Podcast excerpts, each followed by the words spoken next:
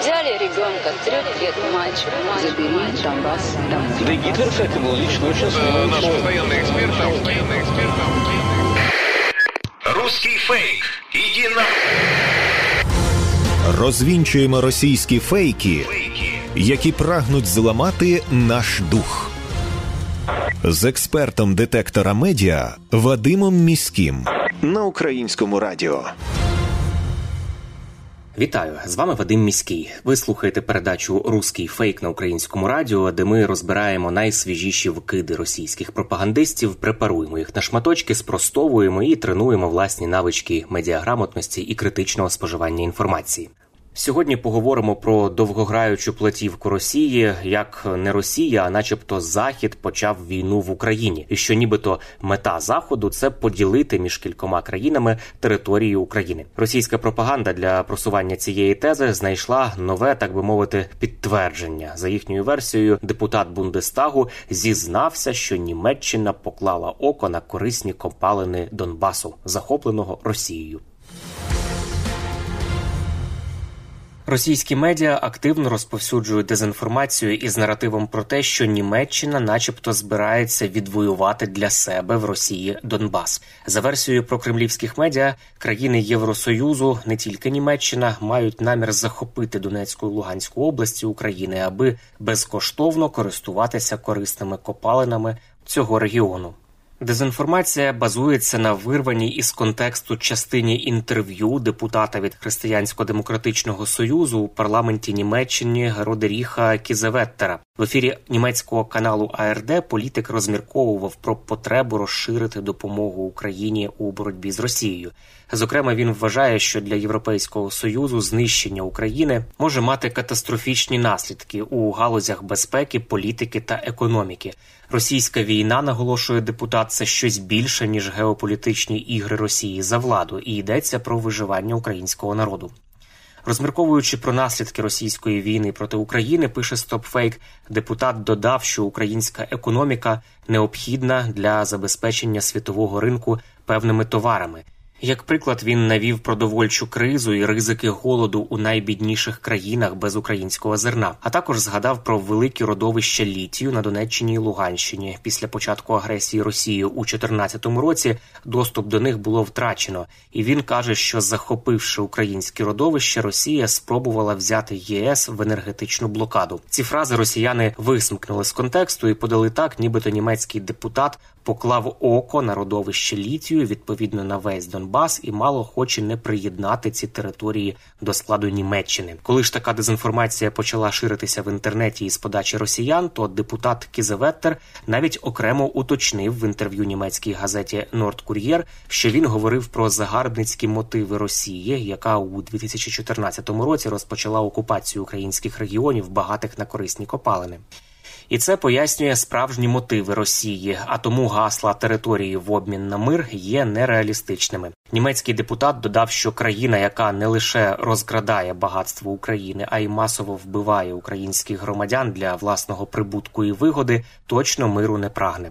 Отже, як бачимо, в черговий раз російська пропаганда перекручує. Німецький депутат Кізеветтер говорив зовсім не про те, що хоче приєднати до Німеччини Донбас, а про те, чому його захопила Росія, а також про потребу підтримувати Україну у подальшому війні. Однак цей наратив про приховані начебто мотиви західних країн загарбати українську територію – це насправді фрагмент ширшої інформаційної кампанії Кремля, байки про те, що почав війну в Україні Захід, а не Росія, і що начебто мета Заходу – це поділити між собою територію України. Днями у телеграм-каналах почала ширитися чергова хвиля фейків-лякалок про нібито якісь нові обмеження для українських біженців у пересуванні в межах Європейського Союзу. Про хвилю таких фейків повідомляє проект «Без брехні». Цікаво, що за версією авторів цієї інформації нова кара звалилася на українців за нібито численні порушення, тобто погано себе вели. Правда, які саме це порушення, не зрозуміло. Чи то сміття неправильно висипали у смітник, чи то гулянку влаштували і цим зіпсували психологічний стан сусідів, жодних уточнень автори дописів не надають. Але крім того, немає інформації і про те, хто ж заявив про нові обмеження, які офіційні особи, чим це аргументували, якими рішеннями відповідних органів, невідомо. Власне, такі дивні обмеження на пересування для українців у межах Європейського Союзу, які невідомо хто і чому запровадив, це дуже нагадує тези російської дезінформації, кажуть аналітики проекту «Без брехні». Нагадаю, що від самого початку повномасштабного вторгнення росіяни розганяють жахалки про те, що нібито українські біженці в Європі стали причиною усіх бід і негараздів у європейців. То на них кошти витрачаються, які могли би вкладатися у соціальні програми для самих європейців, то українці спровокували начебто зростання кримінальних злочинів, то українки стали причиною збільшення начебто розлучень, тому що відбивають чоловіків у європейських жінок, і багато ще подібних меседжів, тез шириться з уст російської пропаганди.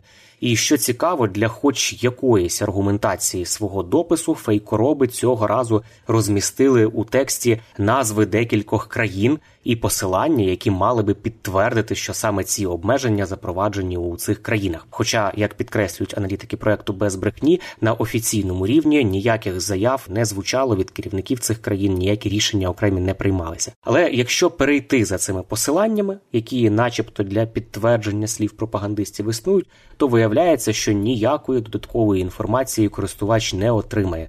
Йому відкриються звичайні новини про життя в європейських країнах, в яких ні слова не буде про обмеження на пересування українців. І навіть більше, ці новини розміщені у телеграм-каналах із малою кількістю підписників, що може свідчити про банальну шахрайську схему. Людина, прочитавши гучний заголовок, переходить за посиланням, аби почитати деталі, і підписується в очікування цих деталей на новостворений телеграм-канал. Таким чином збільшують кількість підписників на черговому сумнівному анонімному каналі, який згодом уже використають для поширення, зокрема, і дезінформації різноманітної. Тож у випадку із новинами про так звані обмеження на пересування українських біженців всередині ЄС, аналітики проекту «Без брехні» говорять, що це шахрайство, яке використовує фейки із присмаком російської пропаганди. Це були головні фейки на сьогодні. Пам'ятайте, що не варто вірити усьому, що ми бачимо в інтернеті, особливо якщо інформація отримана із анонімних джерел.